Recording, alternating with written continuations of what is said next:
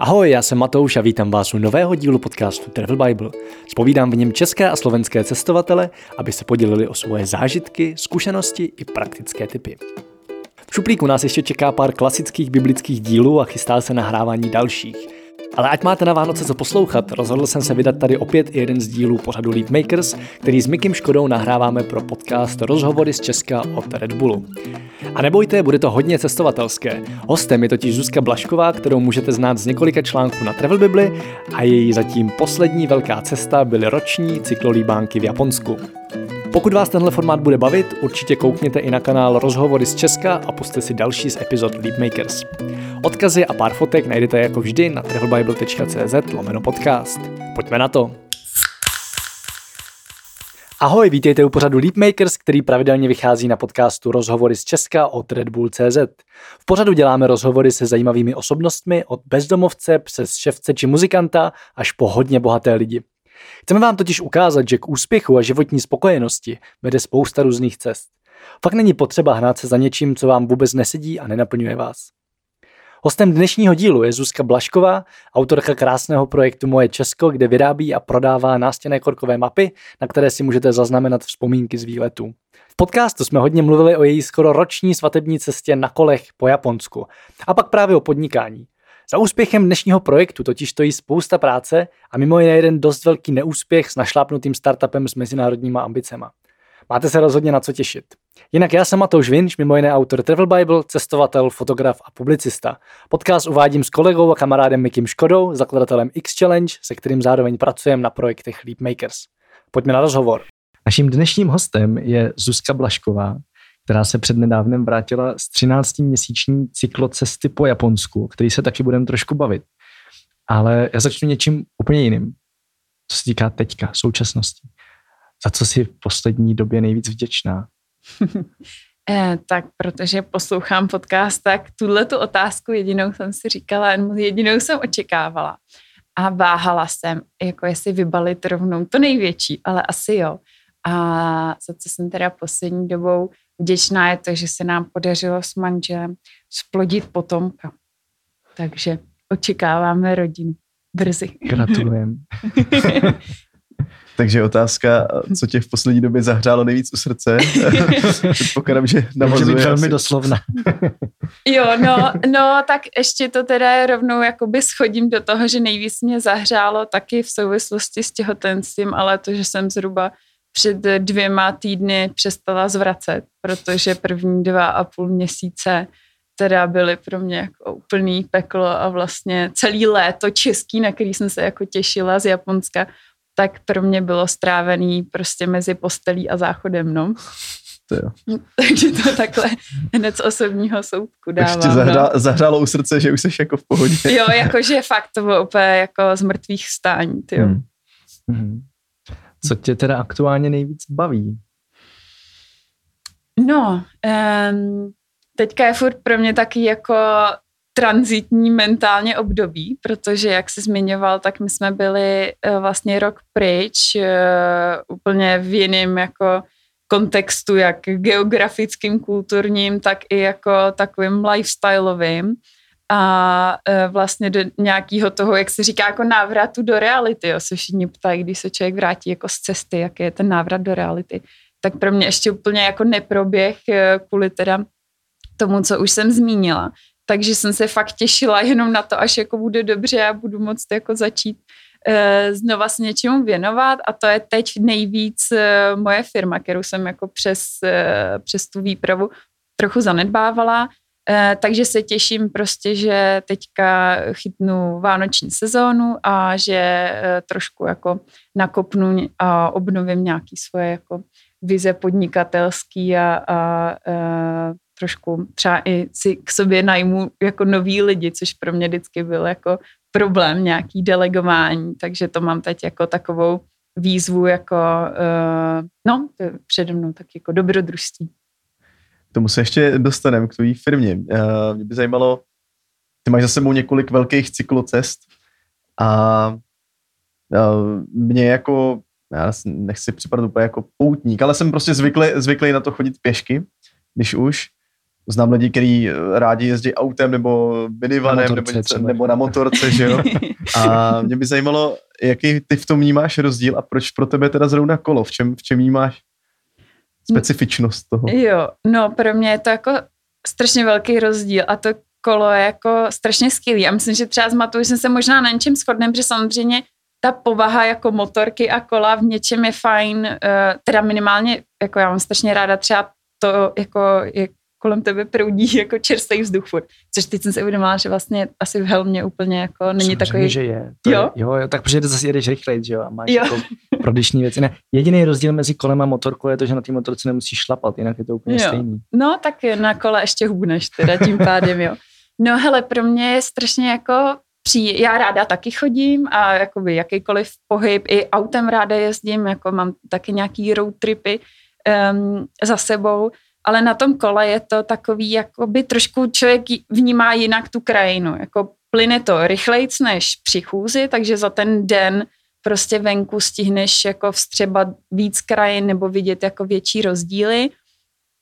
A zároveň ehm, máš, jak je hodně jako monotónní ten pohyb, ale třeba tě zase netíží žádný jako bágl na zádech, tak pokud úplně nejezdíš nějaký jako vrcholový prostě závody, tak eh, máš strašně moc jako mentálního prostoru to je jenom jako fakt vnímat tu krajinu, že jedeš takový jako rutinní pohyb, nemusíš se soustředit moc na nic jakoby s tím tělem nebo na ovládání motorky a tak, nevím. Takže, eh, no, nevím, nějak jako jinak prostě vnímám to, to prostředí a, a strašně je mi to příjemný, no. A když to srovnáš teda s tou chůzí, z mýho pohledu totiž, já když si představím, že si vezmu nějaký dopravní prostředek, tak je to pro mě, pro mě osobně jako nějak, nějakou, nějaká forma nesvobody, protože jsem za to zodpovědný a jsem na tom svým způsobem závislý, jak kdyby. A nedostanu se s tím všude. Tak mě zajímá z tvýho pohledu, uh, jestli to kolo je teda naopak osvobozující, Jo. ne, nebo jestli vztah té svobodě tam vůbec jako vnímáš pozitivní, negativní, jestli vůbec jako je to nějaký měřítko. Jo, určitě, to vnímám a chápu, co myslíš, protože uh, samozřejmě, když jdeš pěšky, tak můžeš na, na jakoukoliv pěšinku a opravdu jakoby, ne, jasně, neomezuje tě vůbec nic. V tom musím vypíchnout uh, výhodu Japonska, kde se vůbec nekrade. Takže co jsem třeba sledovala jiný cyklocestovatele, co jedou ať už po Evropě nebo třeba po Jižní Americe, tak mi došlo, že my jsme měli obrovský jako privilegium s Míšou, že my jsme prostě si mohli tam, kde nešlo dojet kolem, tak v klidu nechat kolo kdekoliv a vyšlápnout si. Jo, třeba k nějaký památce nebo prostě někam, nevím, na vrchol hory a tak. Takže tam to bylo možné takhle jako skombinovat úplně, Hmm. takže v tom byla ta svoboda jako absolutní de facto. Jinak máš pravdu, že tě to um, Jo, jako omezí tě to na druhou stranu, tam máš prostě zase ty delší vzdálenosti a to, že třeba za týden uh, se podíváš prostě na víc míst, přesuneš se rychlejc a třeba když bys, jako když jdeš a může, samozřejmě když jdeš, tak si uděláš pochod asi nějakou krásnou horama obvykle, že jo? Uh, ale kdybys třeba šel nějaký, já nevím, roční přechod něčeho, tak se zákonitě dostaneš do nudných míst, který na tom kole se jakoby překonají, protože ta jízda sama o sobě je zážitek a seš rychlejc prostě z nějakého jako nudného úseku pryč, no. Já tě vnímám jako člověka, kterýmu cestování a vůbec jako pobyt v zahraničí hodně formoval život. A tak mě zajímá asi tahle tvoje jako životní cesta skrz prostě nějaký pobyty v zahraničí a skrz cesty potom až, já nevím, jestli to vnímáš jako nějaký jako cestovatelský vyvrcholení, jo, teď prostě těch 13 měsíců v Japonsku, ale vlastně ta cesta předtím a, a všemožný nějaký jako Erasmy a, a, a stáže a tak, tak jako tam proběhly. A tak mě zajímá, jako jaká ta cesta byla a kam to v životě potom vedlo, co to pro tebe vlastně znamená. Mm, tak jestli Japonsko vnímám jako vyvrcholení, tak určitě v, v nějakém smyslu jo, ale nebrala bych to jako, že to je ten pík, ze kterého už se půjde jako jen dolů, že teď už si, já nevím, zařídím chalupku na Vysočině, už se nikam nehnu. Ale um, možná to bylo vyvrcholení i v tom smyslu, že já jsem třeba dřív uh, hodně cestovala i sama, nebo, nebo to byla třeba pracovní studijní záležitost, kde to byla nějaká moje jako individuální plněná potřeba a teď poprvé tam byl hodně jako osobní aspekt, protože vlastně tahle ta cesta byly naše líbánky s manželem a strašně moc jsem vnímala rozdíl v tom, že to nebylo prostě jenom jako hon za dobrodružstvím a za zážitkama, ale že to bylo opravdu trošku takový jako eh, jak si říct, úplně jako spirituální, ale jako by vlastně fakt o prohloubení hodně toho vztahu a o takovým jako mm, hledání, nebo, nebo v započetí té manželské cesty asi, tak bych to nazvala. No a co vedlo jako všechno k tomu, jak se ptal, tak ehm, vlastně mi už, nebo když mě byly tři roky, tak s, táta dostal práci v Anglii a odstěhovali jsme se tam na rok a půl a to asi mi dalo takový nějaký jako základ eh, nebo taky jako nadšení pro tu cizinu. A jako od té doby mám takovou nějakou jako potřebu minimálně jednou za čas jako někam jet. A e, teď buď to teda jako díky nějakým studijním příležitostem nebo pracovním se mohla pobývat jako díl e, různě po Evropě, nebo jednou jsem ještě byla na delší cestě po Střední Americe vyloženě jako, turisty, jako turistického charakteru, tak e, ať už je to jako jakákoliv varianta, tak jednou za, dejme tomu, jako dva, tři roky něco takového jako většího potřebuju, protože na mě, já nevím, jak to nazvat, prostě mě tady jako uh, už svrbí nohy, nebo prostě na mě padá taková česká depka, tomu říkám, no, když jsem tady díl. Já to možná ještě dám jakoby do kontextu toho, co spousta mladých lidí řeší a to je to takový jako, že když někam pojedu, tak je to jakoby na úkor studia nebo na úkor kariéry, že prostě spousta spolužáků z Gimplu, se kterým jsem chodil do třídy, říkalo, že nebylo na Erasmu, protože by si museli prodlužovat studium. A já říkám, no teď právě proto byste tam měli jet. to je ta, jako ta nejlepší doba, kdy si člověk jako najde sám sebe.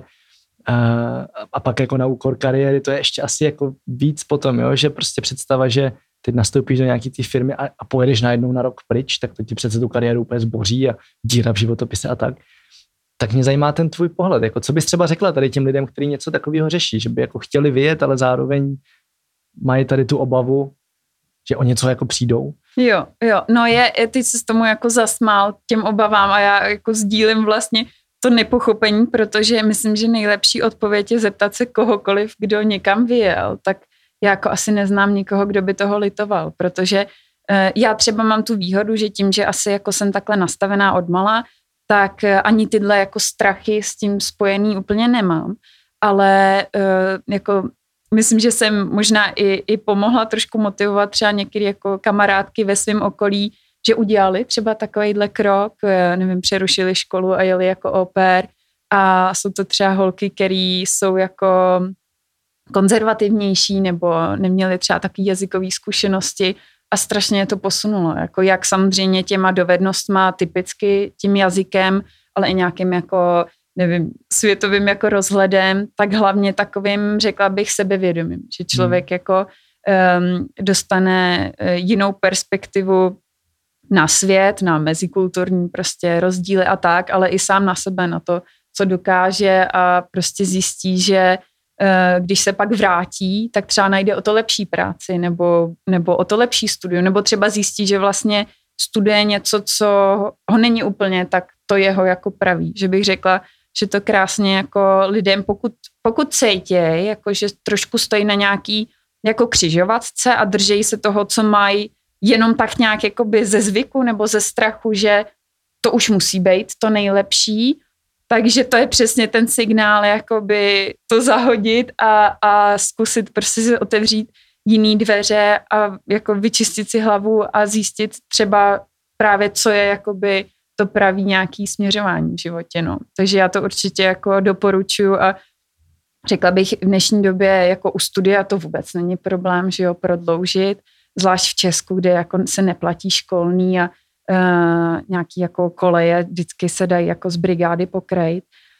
Tak uh, u zaměstnání samozřejmě se člověk pouští hůř, třeba když má jako něco už jako skvělého, ale říkala bych, že v dnešní době jsou i jako firmy trošku flexibilnější a zvyklejší, že třeba mladí lidi si chtějí udělat také jako gepír, nebo jak se tomu se říká už nějak jinak, že jo, ten... eh, Jo. jo Sabbatical. sa- sabbatical. jo, jo, jo. No. To vůbec neznám. Sabbatical, no, ale no, to se asi jako, to, já to mám jako, že gepír je jako při Jo. studiu, ale asi nemusí být, no, prostě, prostě přestávku. Mně se, mně se líbilo, jak jsi, jak jsi uh, u těch studentů vlastně, ty, ty jsi řekl vlastně součást toho rozhledu, který získáš právě na těch cestách, že do proti tady v Česku máme tak skvěle nastavený systém, že si můžeme prodloužit studium a máme to placený prostě, Jo. sakra. Ještě nám někdo zaplatí za to, že můžeme jít do Evropy, jako, to je geniální, ale to je taky to, co člověk jako neví, dokud nevyjede, nebo dokud se o to nezačne zajímat, že to máme vlastně skvěle nastavený tady v Česku. Jo. A tohle. Určitě, to je ono. No je to, řekla bych, že i jako takový, mm, jako všechny aspekty jako života, že třeba to, že tu uh, funguje skvěle MHD, jo, jsou taky jako drobnosti. Já si myslím, že jako Češi obecně uh, máme tendenci k nějakému jako skepticismu nebo jako negativitě a pocitu, že tady prostě nic nefunguje a jako všechno je špatně, politika a to. A určitě máme co zlepšovat, ale když třeba studujete, nevím, nebudu jmenovat radši země, ale to je jedno. Prostě když Klidně vlastně, jmenuj.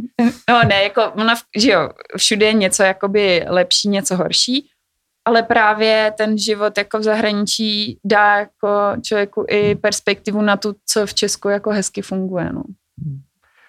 Co tě teda naučila ta roční cesta po Japonsku? Co jsi si z ní odvezla? Já věřím, že toho bude hrozně moc, tak zkus jenom vypíchnout nějaký důležité věci, k něčemu se možná ještě pak vrátíme. Hmm. E, no, je těch témat jako hodně, ale třeba takový jedno jako překvapivý je um, ohledně stravy a nějakého jako životního stylu. Že jsem si uvědomila, že um, vlastně naší, jako dejme tomu západní civilizaci, uh, furt ze všech prostě zdrojů a směrů na nás jde hodně tlaku, jak být lepší, jo, prostě jak být uh, víc fit a uh, zdravej a trendy a prostě a teď to nemusí být nutně jako, že abych měla ty nejposlednější šaty, ale spíš jako v tom, aby člověk prostě byl teda eko a eh, jedl prostě z farmářských trhů a e, jako je strašně moc takových nějakých jako tlaků, který člověk má pocit, že ne jako, že nebude in, když nesplní, ale že vyloženě si třeba ublíží, jo? že jako je, já jsem si prostě dala fast food, jako tak to je prostě, že jo, pohroma. A teď my jsme jeli v tom Japonsku bez vařiče, protože já už jsem ze svý jako předchozí studijní zkušenosti tam věděla, že přestože je to země, která je velmi drahá, co se třeba ubytování a dopravy týče, tak eh, v jídle je jako skvělá, že tam se najíte venku jako na každém rohu levně. Relativ, jako, jo, levně. A ať už je to jakoby restaurace, anebo prostě hotový jako jídlo ze supermarketu, který je furt, ale jako čerstvý, kvalitní a to. Eh, Ale jak jsme měli jako velký energetický výdej a víceméně jsme ne, neměli ani jako čas nebo chuť jako přesně řešit, co jíme, když to takhle řeknu jako naplno, tak nám šlo vlastně čistě postupem času o to, aby jsme jedli co nejvíc kalorií, protože jsme prostě potřebovali doplnit jako energii. A vlastně my za ten rok spali jsme ve stanu, a přestože tam jsou jako čtyři roční období a um, byli jsme vlastně furt jako venku, tak absolutně jsme neonemocněli, cítili jsme se jako skvěle, jak psychicky, tak fyzicky. A e, to přesto, že prostě jsme jedli jako třeba, kaž, jako já už mě to pak lezlo krkem, jo, ale chuťově teda, ale e, úplně jsme tam neuměli vyřešit jako elegantně snídaně, takže jsme zásadně jedli prostě tousták, tam mají dobrý pečivo, bohužel, to mi chybělo, český chleba. Jedli jsme zásadně tousták, máslo, džem, jo. Takže takovou jako, že jo, nevýživnou, prostě lamáckou jako snídaní. Ale vlastně fakt, fakt se to nějak jako neprojevilo, že, tak jsem si uvědomila, že vlastně v Česku žiju, a fakt jsem to tak jako nepocitovala dřív, ale tomhle srovnání mi došlo, že žiju v takovém jako stresu konstantním, každý den z toho, že je, teď si musím vybrat prostě, který ten jogurt kupuju a který to pečivo má víc zrníček a že to vlastně úplně jako, ne, jako asi ne úplně jedno, ale o dost víc jedno, než se jako zdá tak nějak ze všech jako článků a odborných rád a tak, že vlastně k nějakému jako i fyzickému zdraví řekla bych, že víc přispívá prostě ten pohyb a čerstvý vzduch a asi teda psychická pohoda, no. Ještě něco, co se tam naučila? Třeba sama o sobě? Hmm. Um, asi to, že uh, dokážu jako, a to je zase, bych řekla, hodně díky Míšovi, že dokážu vlastně pustit jako ambice. Já jsem vždycky byla hodně taková jako prostě, nevím, premiantka ve škole a jako ambiciozní v kariéře a tak. A e, dřív jsem to asi jela i na úkor jako osobního života.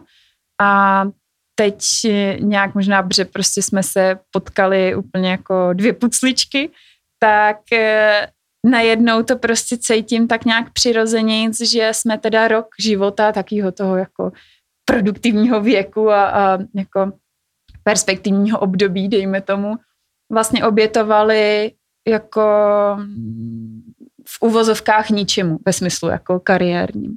Takže to třeba pro mě bylo jako takový jako překvapení, že dokážu prostě se jako uvolnit a neřešit, nehrotit to, že jsme třeba dojeli na nějaký místo a já jsem prostě potřebovala napsat ještě jako e-mail, ale teď už jsem moc unavená, než postavíme stána, takže prostě to počká. Jako. No a když teda uh, si představíš samu sebe teda před rokem, nebo to je vlastně 15 měsíců, uh, a nebo si představíš jakýkoliv jiného, řekněme ambiciozního člověka, který právě teda to bere jako uh, pauzu od uh, kariérního života a tak dál, tak co bylo tím důvodem? Proč, proč jste se vlastně rozhodli pro takovou dlouhou cestu a dost atypickou svatební cestu, řekl bych? Tak eh, na začátek teda odpovědi je nutný říct, že my jsme nečekali, že tam budeme až takhle dlouho. Měli jsme roční víza, ale já, když jsem um, v uvozovkách jako prodávala Míšovi tenhle ten jako nápad, tak eh, on teda, on nemá rád kolo, jo, takže to je první, jako, to byla první překážka.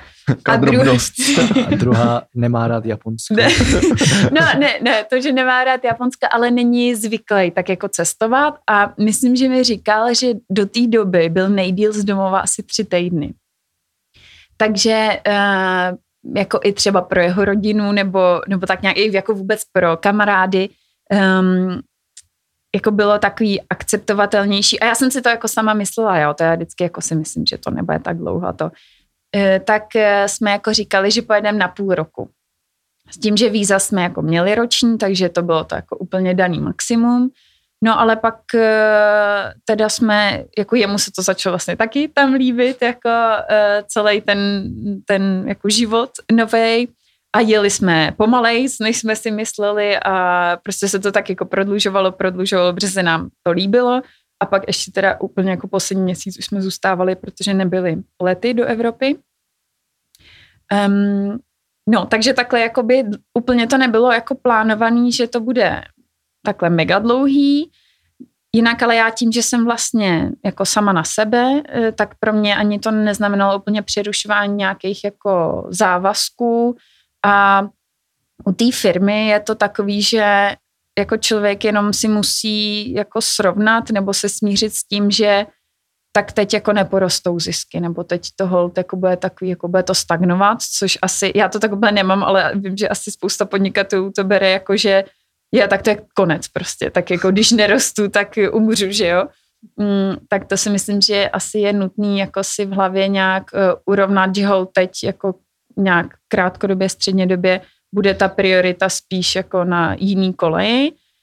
A Míša teda byl zaměstnaný, tak ten po deseti letech vlastně dával, jak po deseti letech v, v tom procesu pracovním dával výpověď kvůli tomu, což vlastně taky jako mě, mě překvapila, asi jsem nečekala, že by tuhle jako oběť udělal. Pro něj to určitě byla jako větší než, než pro mě, protože um, On dělá v investičním bankovnictví a byl jakoby v pozici a ve firmě, eh, kam jako relativně těžký se dostat, eh, ale tak nějak asi i cítil sám, že um, že je jako čas na nějaký jako takovýhle krok a asi jsme si oba říkali, že uh, právě třeba než budeme mít rodinu, tak uh, ještě jako relativně jako snadný uh, třeba právě pustit tu jistotu příjmu v podobě teda toho zaměstnání.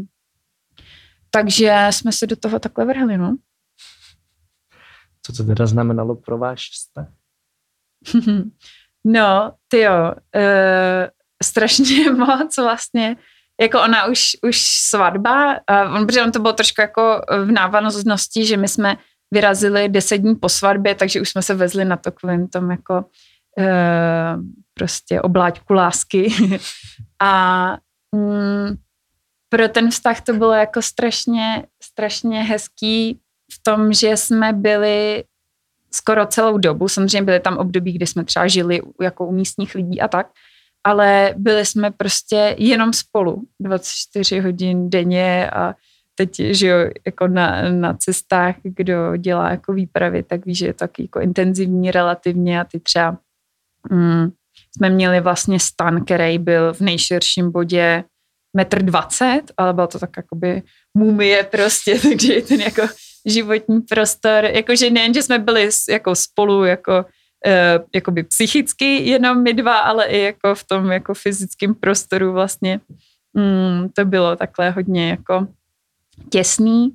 A uh, zajímavý bylo, že přes poslední jako má pocit, že se člověk jako děsně hádá, jo, nebo a což samozřejmě jsou jakoby na té cestě krizové situace a třeba nepohodlí, jako zvlášť podzim nás hodně vytrestal, protože bylo e, tajfunový období a byli jsme e, kolem Nagana, kde jsou jako velký hory a prostě pršelo a kopce a to a furt pršelo a byl taky jako fakt, e, no tam jsme měli jako trošku asi takový jako dno motivační, ale um, přestože teda ty konflikty jako vznikají a určitě na denní bázi, jo, ale jsou to taky jakoby kravinky prostě, uh, já nevím, je ti rychleji, proč jdeš rychle, to ani nevím, jako uh, příklady, ale na té cestě najednou jako ty konflikty uh, rychlejc jako vyprchají. A nevím, jestli je to tím, že jako musí, protože kdyby se člověk babral v nějaký jako kravině, tak uh,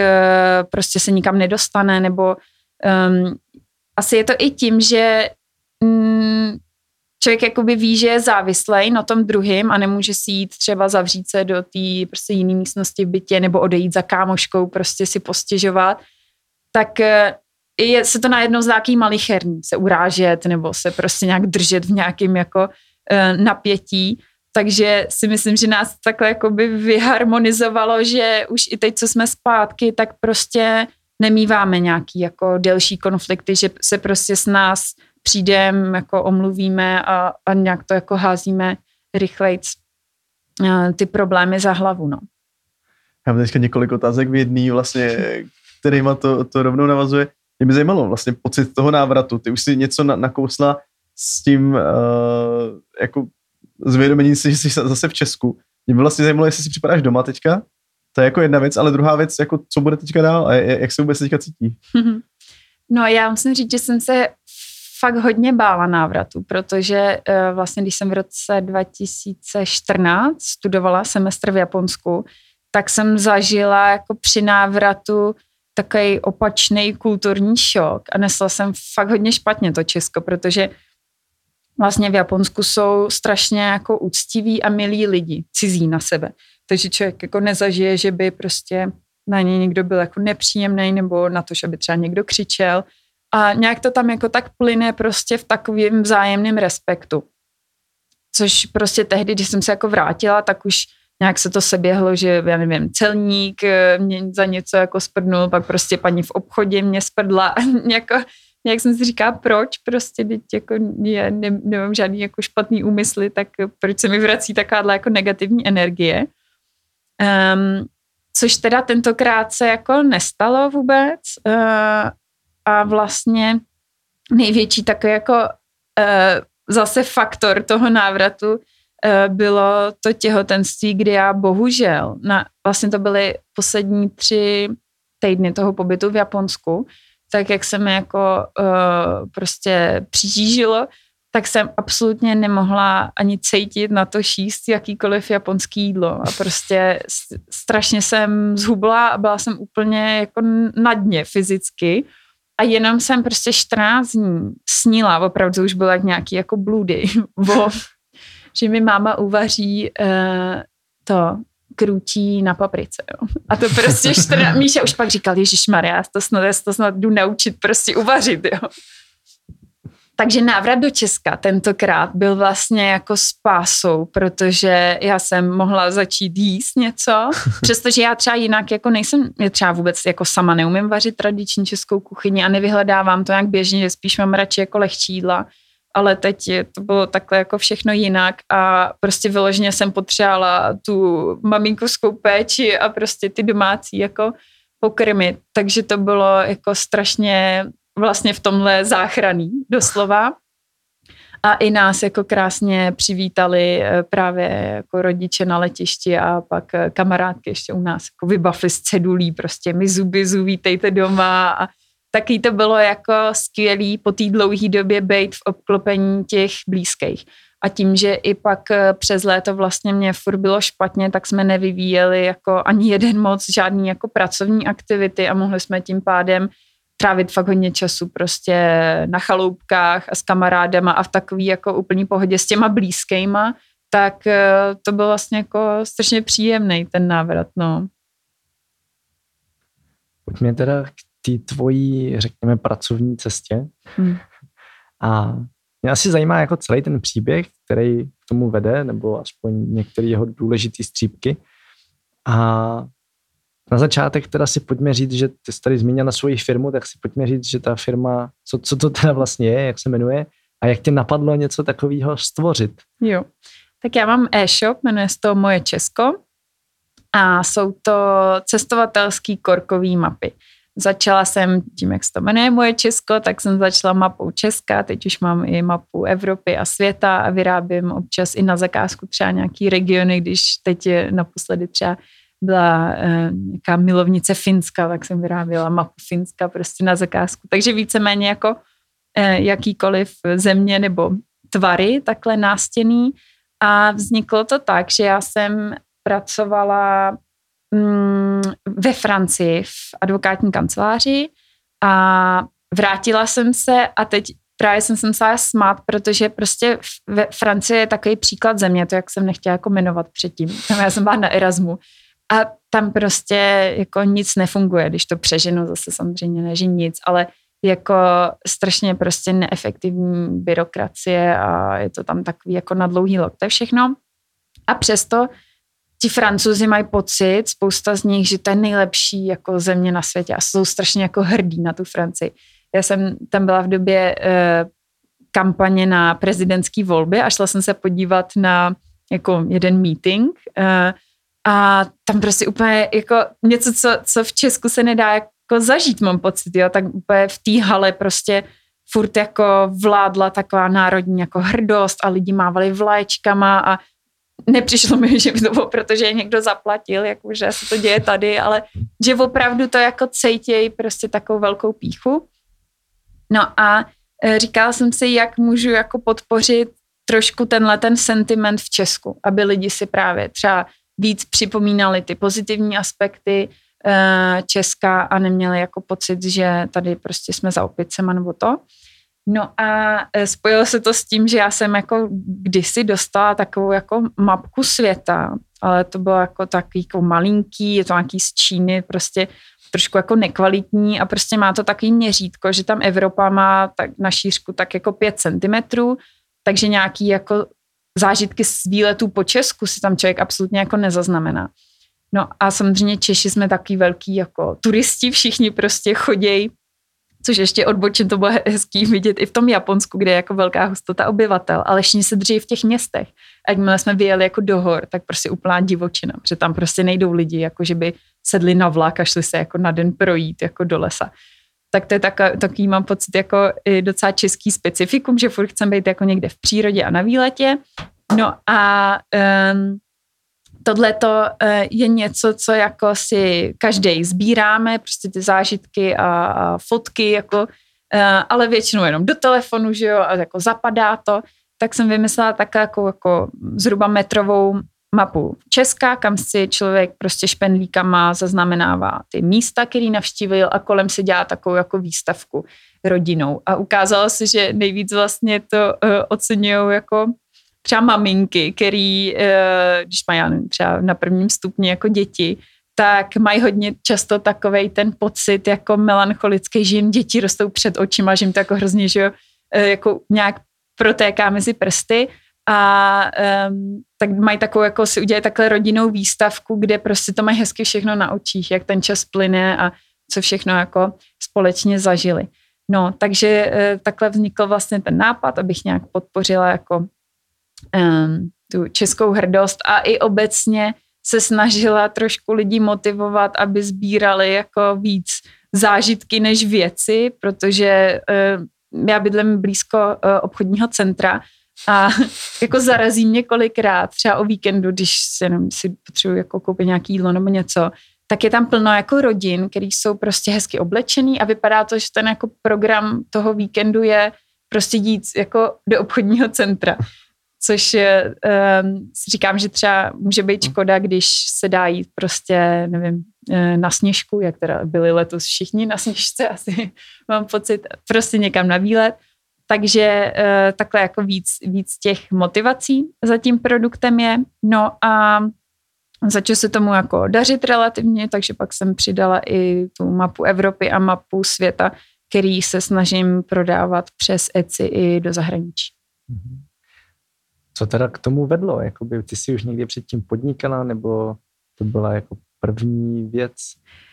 E, já jsem o podnikání úplně jako dřív neuvažovala, protože v rodině nemáme podnikatele a e, mám pocit, minimálně dřív, teda za mě, dejme tomu, to nebyla úplně volba, kterou by jako studentům nebo žákům někdo jako představoval na školách. Vím, že třeba podnikní to, že jo, v tomhle jako aspektu Eh, to podporuje a v dnešní době doufám, že jako už obecně je to rozšířenější jako myšlenka, ale za mě tak úplně ne, takže já jsem jako o tom do bakaláře neuvažovala, ale pak jsem se dostala na magistra na mezinárodní evropský program Erasmus Mundus.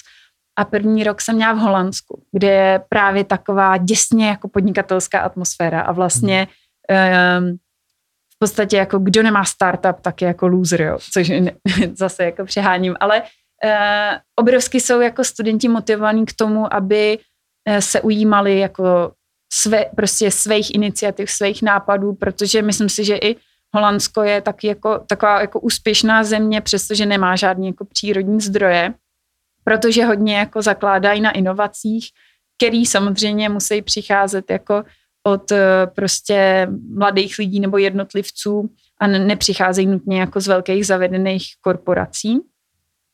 Takže já jsem eh, v té době, eh, nebo takhle, jako v Praze na bakaláři jsem se dostala do programu od British Councilu tehdy, kde schánili jako nadšený mladí lidi s nějakým environmentálním jako nápadem. A já jsem vždycky nechápala prostě balenou vodu, jako obecně ten koncept, jako že máme tady prostě něco, co je zdravý, zadarmo skoro, čistý, bezpečný, ale prostě stočíme to do láhve a prodáme to jako za tisí, tisíci násobek a vytvoříme spoustu plastového odpadu. Takže jsem zale, spolu založila takovou jako e, neziskovku Českopě z vodovodu a propagovali jsme právě pití vody z kohoutku. A to byly taky aktivity jako na náměstích, třeba vodní bar, jako slepá ochutnávka balený versus kohoutkou vody.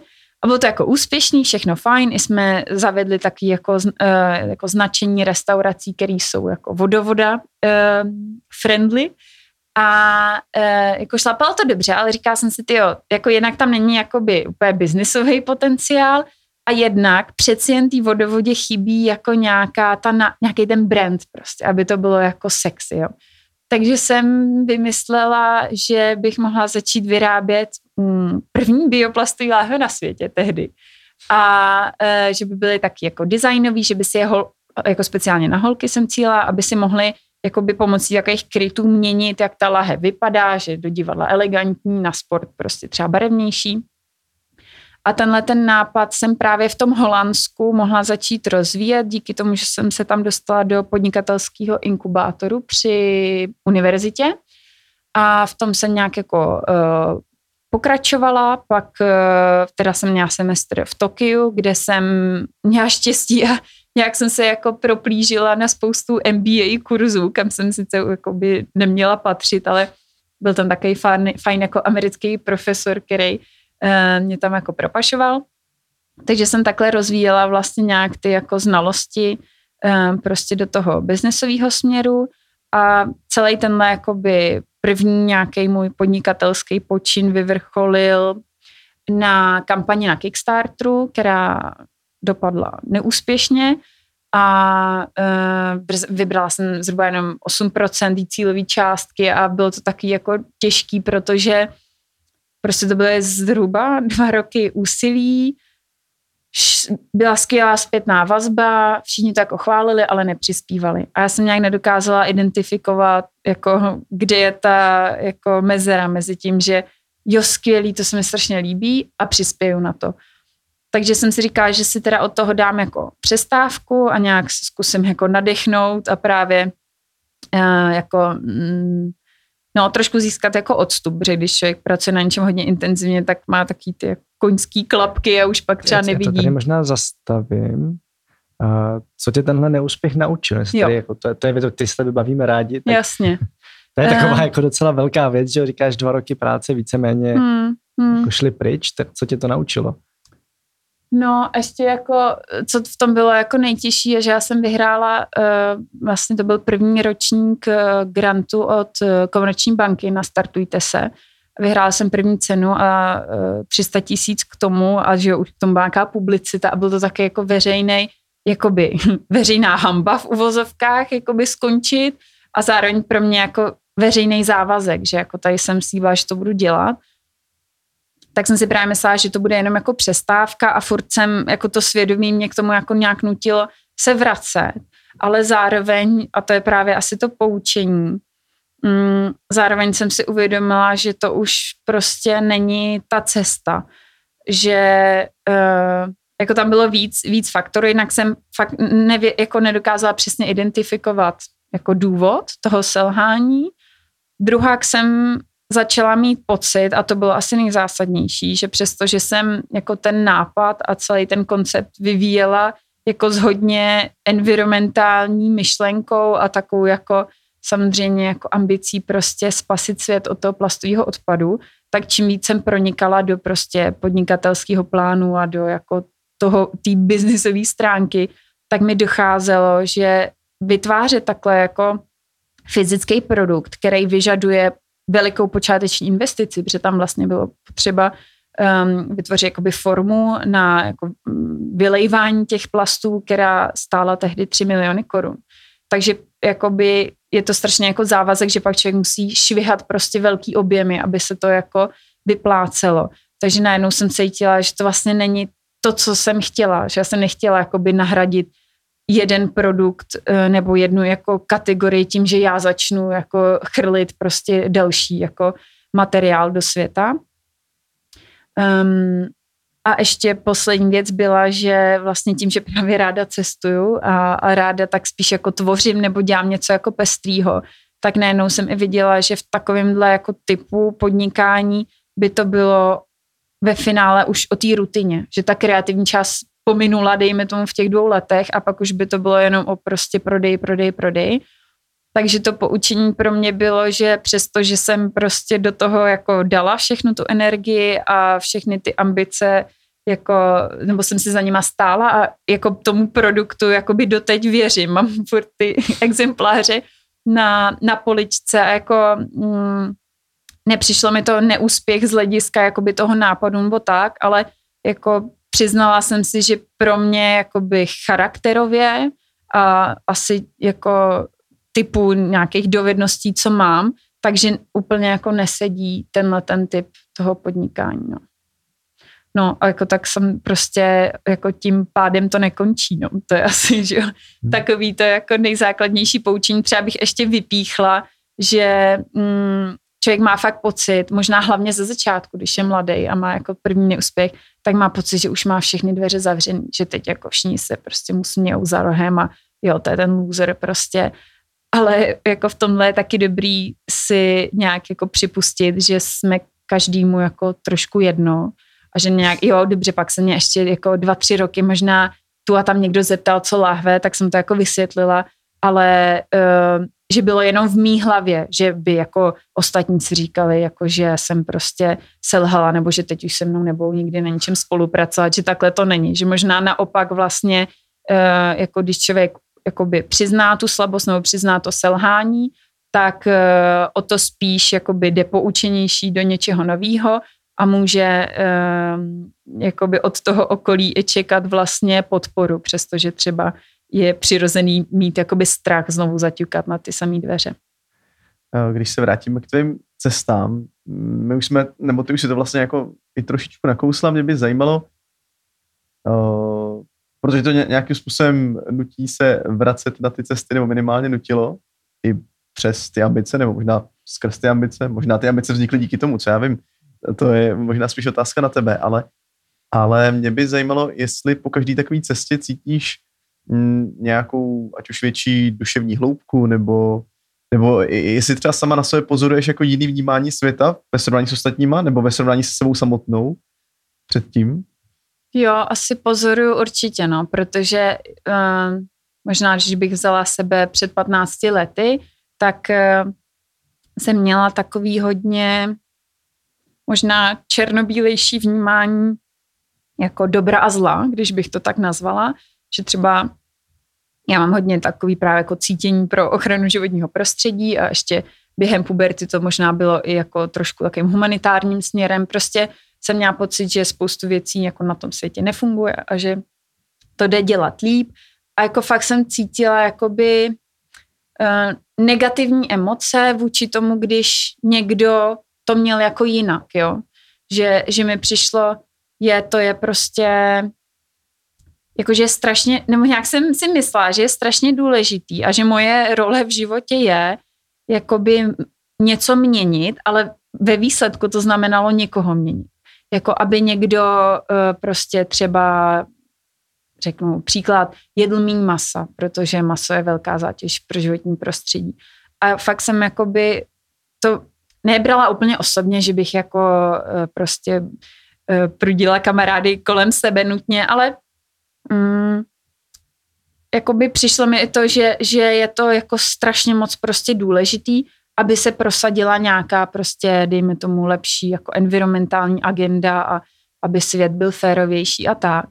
A takhle na těch jako cestách um, jsem, se mi začalo všechno hodně jako relativizovat, že vlastně jako by třeba pojem lepší svět znamená pro každýho úplně něco jiného a že já ani řekla bych nikdo jiný nejsme jakoby v pozici hodnotit a rozhodovat, která ta vize jako je lepší nebo horší.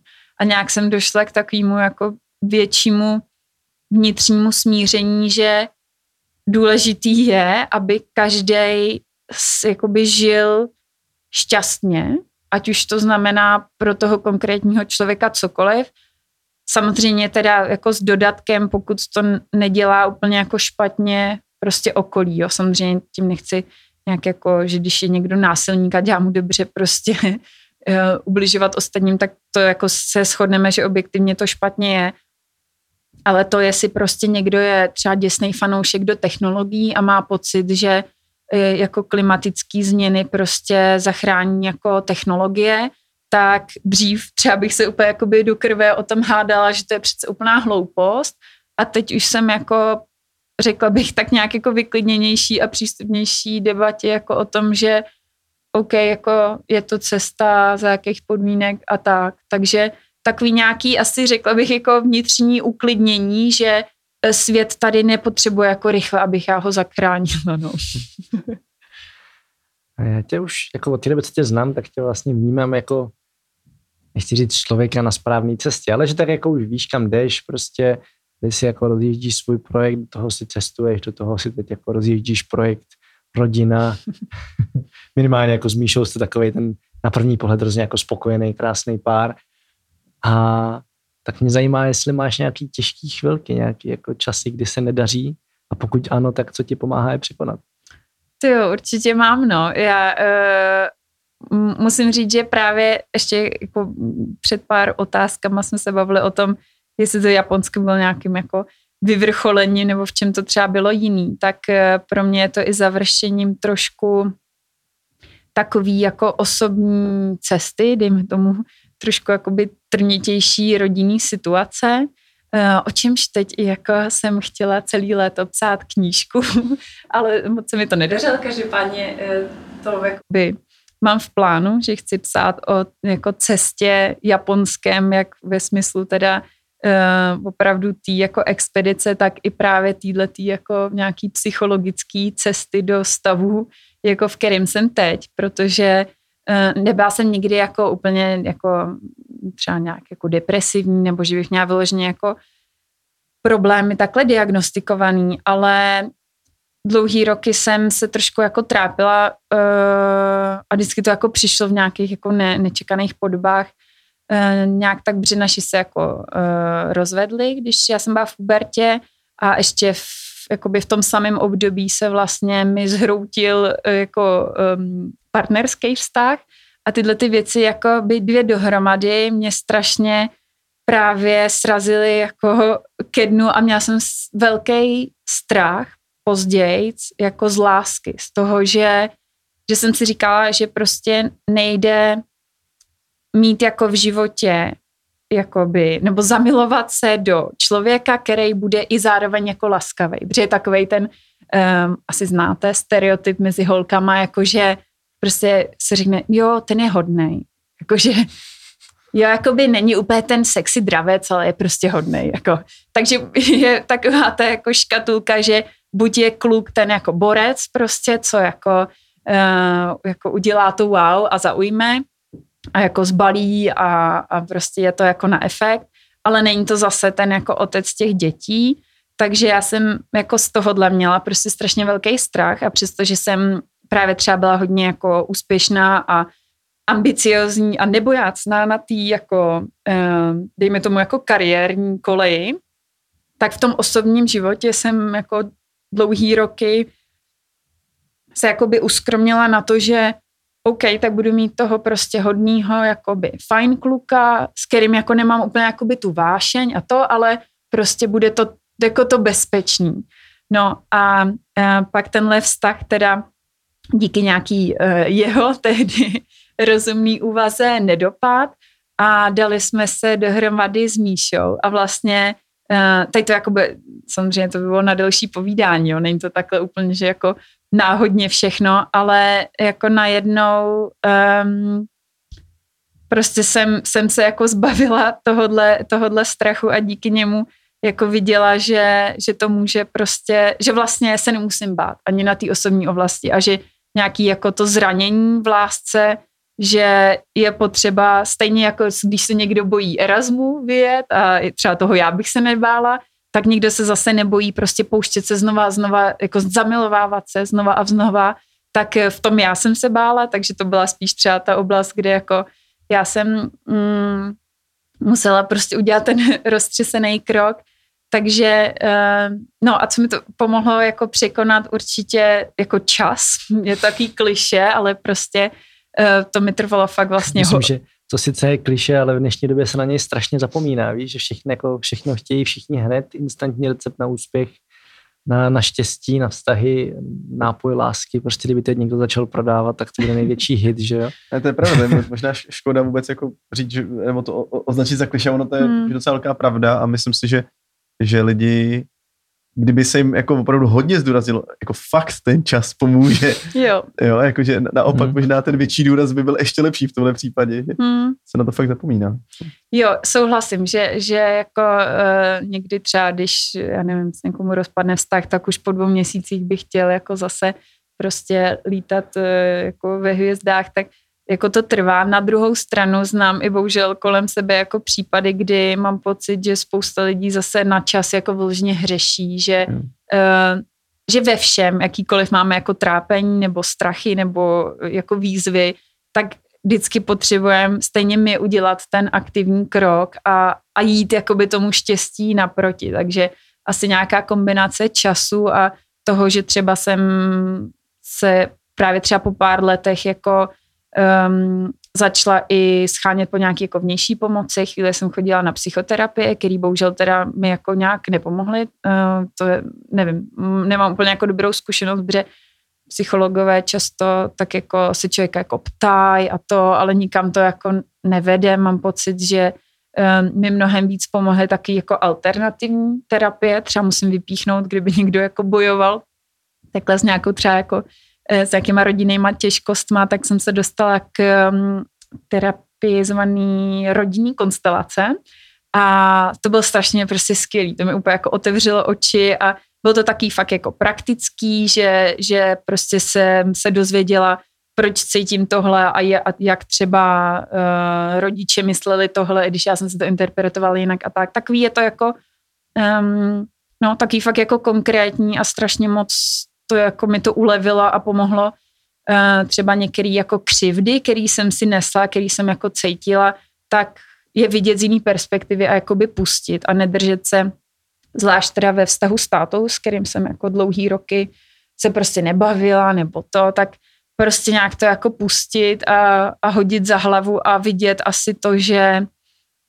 asi abych jakoby já byla šťastná jako ve, v partnerském vztahu a ve vztahu jako k mužu možná obecně, tak jako vyčistit ten vztah takhle jakoby s tím tátou, že je prostě důležitý. No. Takže um, to byla kombinace teda toho času a takhle těch nějakých jako sezení. Když se teďka dostaneme uh, k tvojí současné moudrosti budoucí matky a zároveň cestovaného člověka, uh, jaký schopnosti a vlastnosti nebo dovednosti jsou podle tebe v dnešním světě důležitý nebo nejdůležitější a jak je kultivovat případně? Ty za mě je hodně důležitá uh, otevřenost a taková jako mm, ochota naslouchat, protože uh, že jo, žijem v době prostě rychlejch zpráv a, a i dezinformací a prostě uh, valí se jako ze všech stran na nás furt vlastně jako nějaký názory a máme tendenci přirozeně a možná ještě i díky třeba systému jako fungování sociálních a sítí a tak se jako třeba trošku uzavírat do nějakých bublin nebo se vyhraňovat jako vůči, vůči věcem a názorům. A přitom mm, třeba by stačilo jenom jako si prostě poslechnout třeba tu protistranu a, a více jako zamyslet na, nad tím, že vlastně ten člověk třeba neříká úplně tak jako něco jiného a že není potřeba se jako by tak polarizovat, že si myslím, že je jako problém že, že dneska jako uh, lidi na jednu stranu mají jako svobodu v tom, že jako si můžou prostě přečíst a nevím cokoliv nebo udělat si jako názor prostě z, jako z mnoha různých zdrojů a tak, ale jak se toho jako valí hodně, tak spíš máme asi o to víc tendenci si jako vyzobávat to, co už potvrzuje ty naše jako zajetý přesvědčení.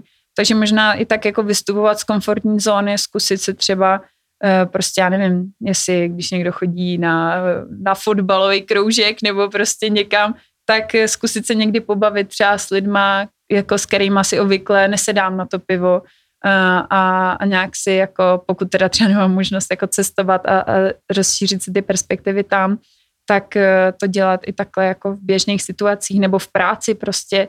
Já jsem vlastně nikdy pořádně nebyla moc jako v kanceláři, ale samozřejmě Eh, trošku zkušenost mám, že taky, že se tam jako lidi rozkupinkovává, já je prostě nějaký ten divný kolega, který jako, s kterým prostě nepůjdu na oběd a to, tak tak jako občas si tohle otočit a říct si jako vlastně, pro, proč jako by mám pocit, že je ten člověk divný, jako to asi tady už byl nějaký jako drp nebo to, tak eh, jako zkoušet si být, být prostě jako otevřený a ne, nemít strachy. To ještě jsem vlastně uh, taky si v tom Japonsku jakoby víc uh, utvrdila, že nějak jako celým mým životem se provází trošku jako linka toho, že odborávám jako strachy prostě, ať už je to u nějakých jako kravin typu, že je, když jako spadne jídlo na zem, tak už ho nesmím jako jíst, že takový jako by uh, z výchovy prostě věci, že třeba um, myslím, že generace našich jako maminek byla hodně třeba úzkostlivá jako na čistotu a, a na nějaký jako takovýhle pravidla, tak... Eh, Jak je teda odbouráváš? Říkáš, že se tomu jako ta linka odbourávání, tak to mě zajímá, Jo. jak je odbourat. No hele, eh, já to jako, já už jsem, to jsem si uvědomila nedávno, že už vlastně odmala jsem hodně jako pozorovala lidi kolem sebe a třeba když jako koukala, co mi je jakoby sympatický a nesympatický, třeba uh, já nevím, že se, že třeba někdo se jako usmívá furt, nebo že někdo třeba mluví prostě, mluví prostě. Prostě jsem pozorovala jakoby to okolí a vědomně jsem mm, si jakoby kultivovala u sebe ty věci, které mi přišly jako fajn. Takže jsem mm, prostě, když jsem viděla jako, že uh, to já teď nevím úplně jako příklad s tím strachem konkrétní, ale že jsem prostě si uvědomila, že, že třeba, jo, takhle, dobře, řeknu to teď na příkladu z domácnosti, to je jednodušší, uh, že třeba často se jako byl píme na nějakých jako detailech, jo, že já nevím, třeba v sítku ve dřezu jako když je bordel, tak eh, třeba když eh, by jako Míša by umil nádobí, ale třeba nechal jako zbytky toho jídla v tom. Jo. To je takový příklad, o kterém jsme se teď bavili s kamarádkama, že jako je to hrozně rozčiluje. A já jsem si uvědomila, je, ty vlastně to jo, to mě taky rozčiluje.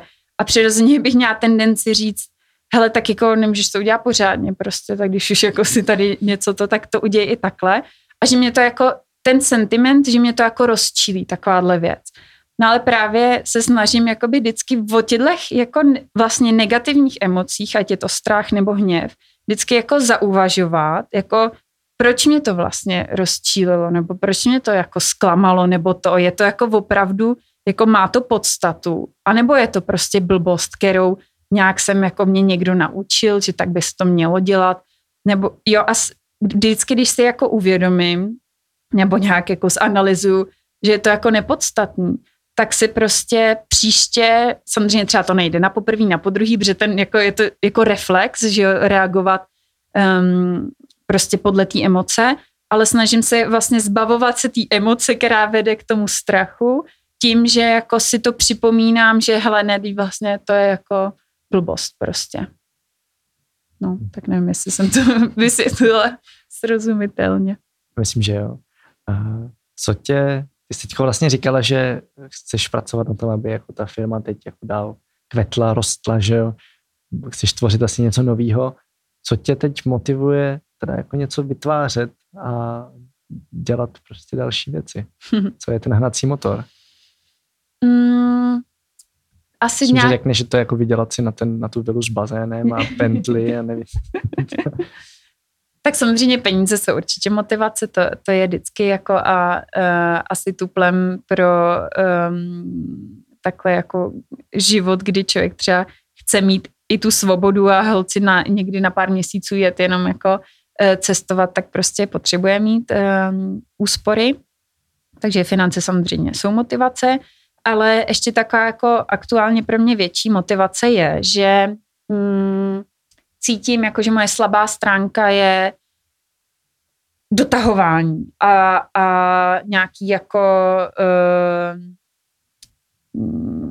jako že prostě já jsem dobrá v tom, že mám spoustu jako nápadů a mám velký drive na začátku věcí, ale pak vlastně, uh, když už jakoby teď prostě mám ten e-shop, jako nějak to funguje, mám jako super um, kamarádku, která vlastně zajišťuje expe, expedice balíčku a, a řeší jakoby prostě ten každodenní provoz toho e-shopu, tak já si můžu trošku jako nechat ty nohy jako na stole a mohla bych jako velmi snadno stagnovat. Um, ale právě e, tím, že zase mám takovou nějakou asi v sobě jakoby tu ambici a touhu po nějaký asi prestiži a úspěchu, tak mi vlastně vadí, že jako Eh, to nechávám tak jako eh, uhnívat trošku a chci prostě to, to rozšířit, abych měla pocit, že všechno šlape prostě jako co nejlíp může. Že to není jenom to, že jsem jako spokojená, že prostě jo, dneska přišlo pár objednávek, tak jako je to dobrý, ale že můžu mít pocit, že prostě mm, ten můj produkt, který třeba jako všichni, kdo si koupí, tak eh, třeba se neměla vlastně za tři roky, co to dělám jako reklamaci jedinou, jo. Nebo chodí prostě, když, jako když někdo píše zpětnou vazbu, tak je jako skvělá, ale vlastně na to, že teda teoreticky takhle z té zpětné vazby je to jako dobrý produkt, tak to není prostě tak rozšířený. Jo. Takže v tom cítím, jako, že tam je prostě nevyužitý potenciál a beru za takovou nějakou jako pro sebe jako soutěž, dejme tomu, že teda to musím jako dotáhnout a fakt, fakt to dostat na jakoby větší ligu, aby to dostalo k více lidem, aby to udělalo radost více lidem a abych i já jako měla pocit, že jsem opravdu pro to udělala všechno. Že třeba to je i vlastně rozdíl s tou lahví, že tam jsem, já měla pocit, že jsem udělala všechno a neuspělo to.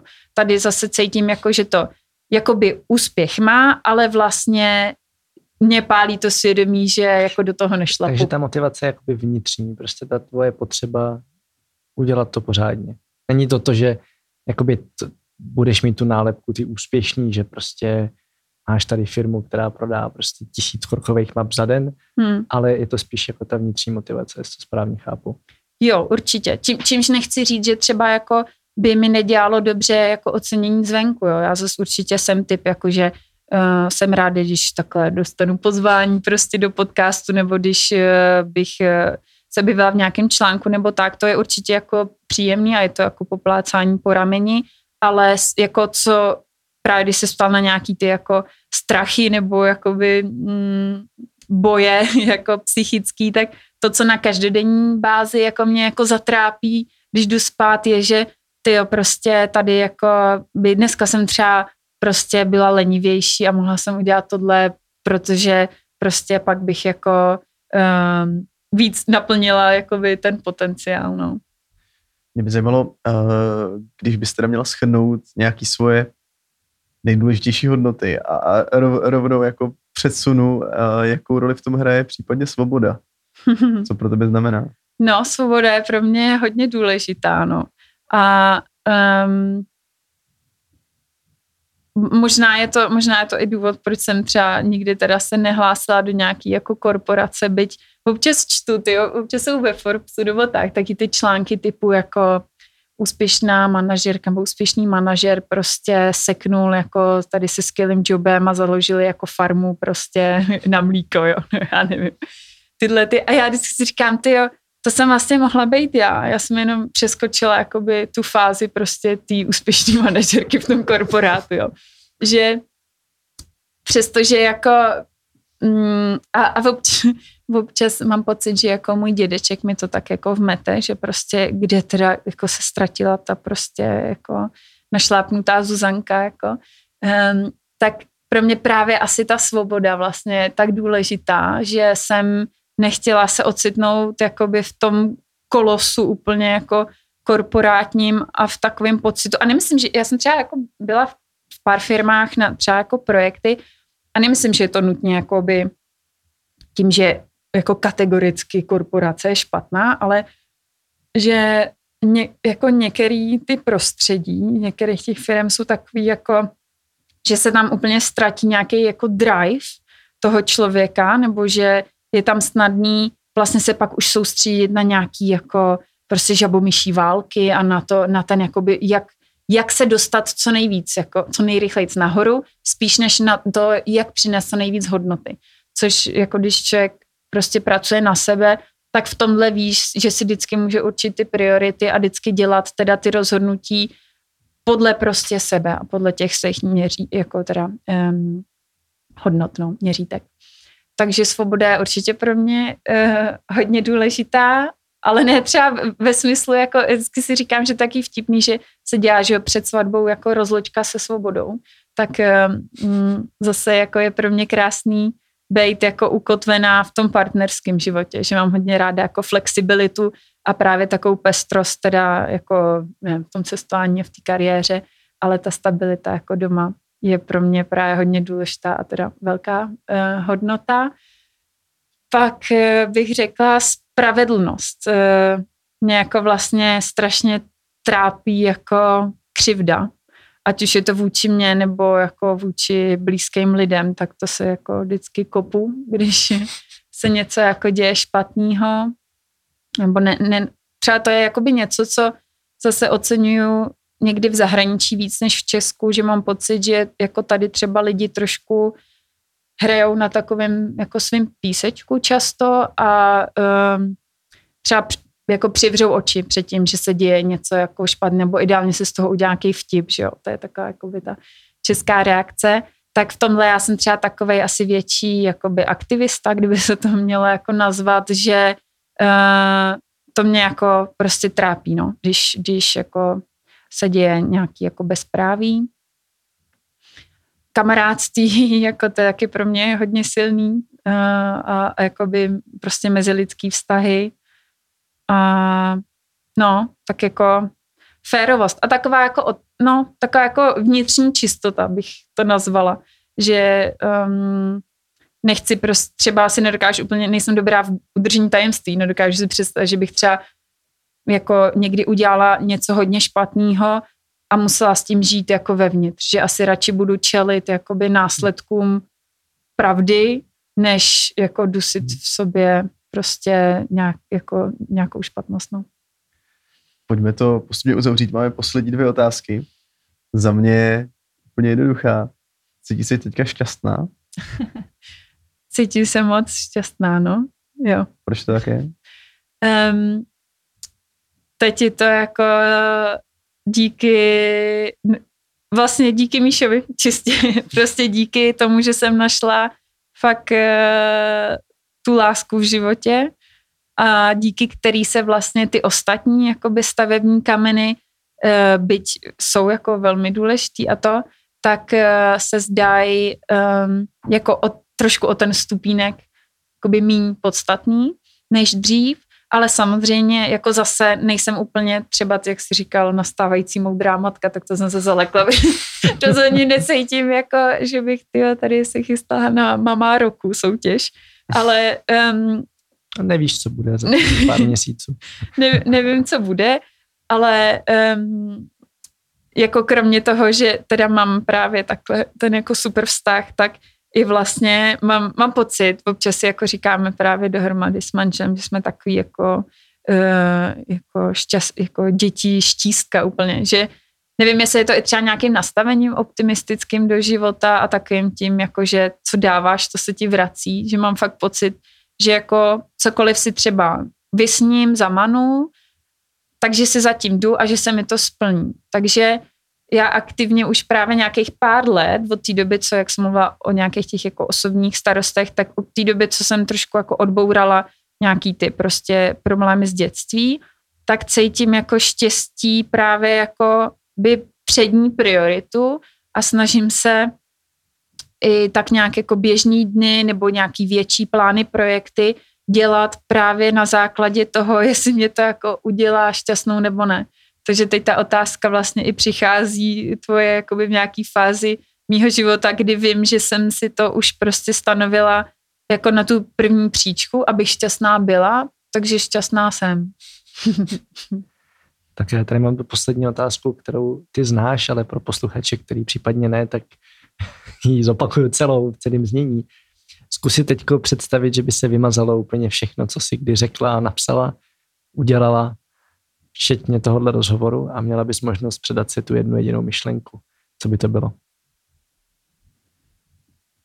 No já musím navázat na to štěstí a, a na, uh, jako by, když to převedu do doporučení, tak uh, musím říct to, že um, prostě pokud chcete, pokud chce člověk být šťastný, tak si zatím jakoby musí jít a každý to dokáže, ale fakt to chce mít prostě uh, z toho jako úplně tu nejdůležitější misi a ne, nestěžovat si nebo jakoby nežehrát si na osud, že já a já nemám tohle a já nemám tohle, jakoby nekoukat po ostatních, že měli jiný startovní podmínky nebo že oni se jakoby mají líp proto a proto, ale prostě soustředit se na sebe, poznat jakoby ty svoje potřeby a identifikovat si, co opravdu jako já potřebuju ke štěstím a jako být trpělivý a aktivně si zatím mít a ono to,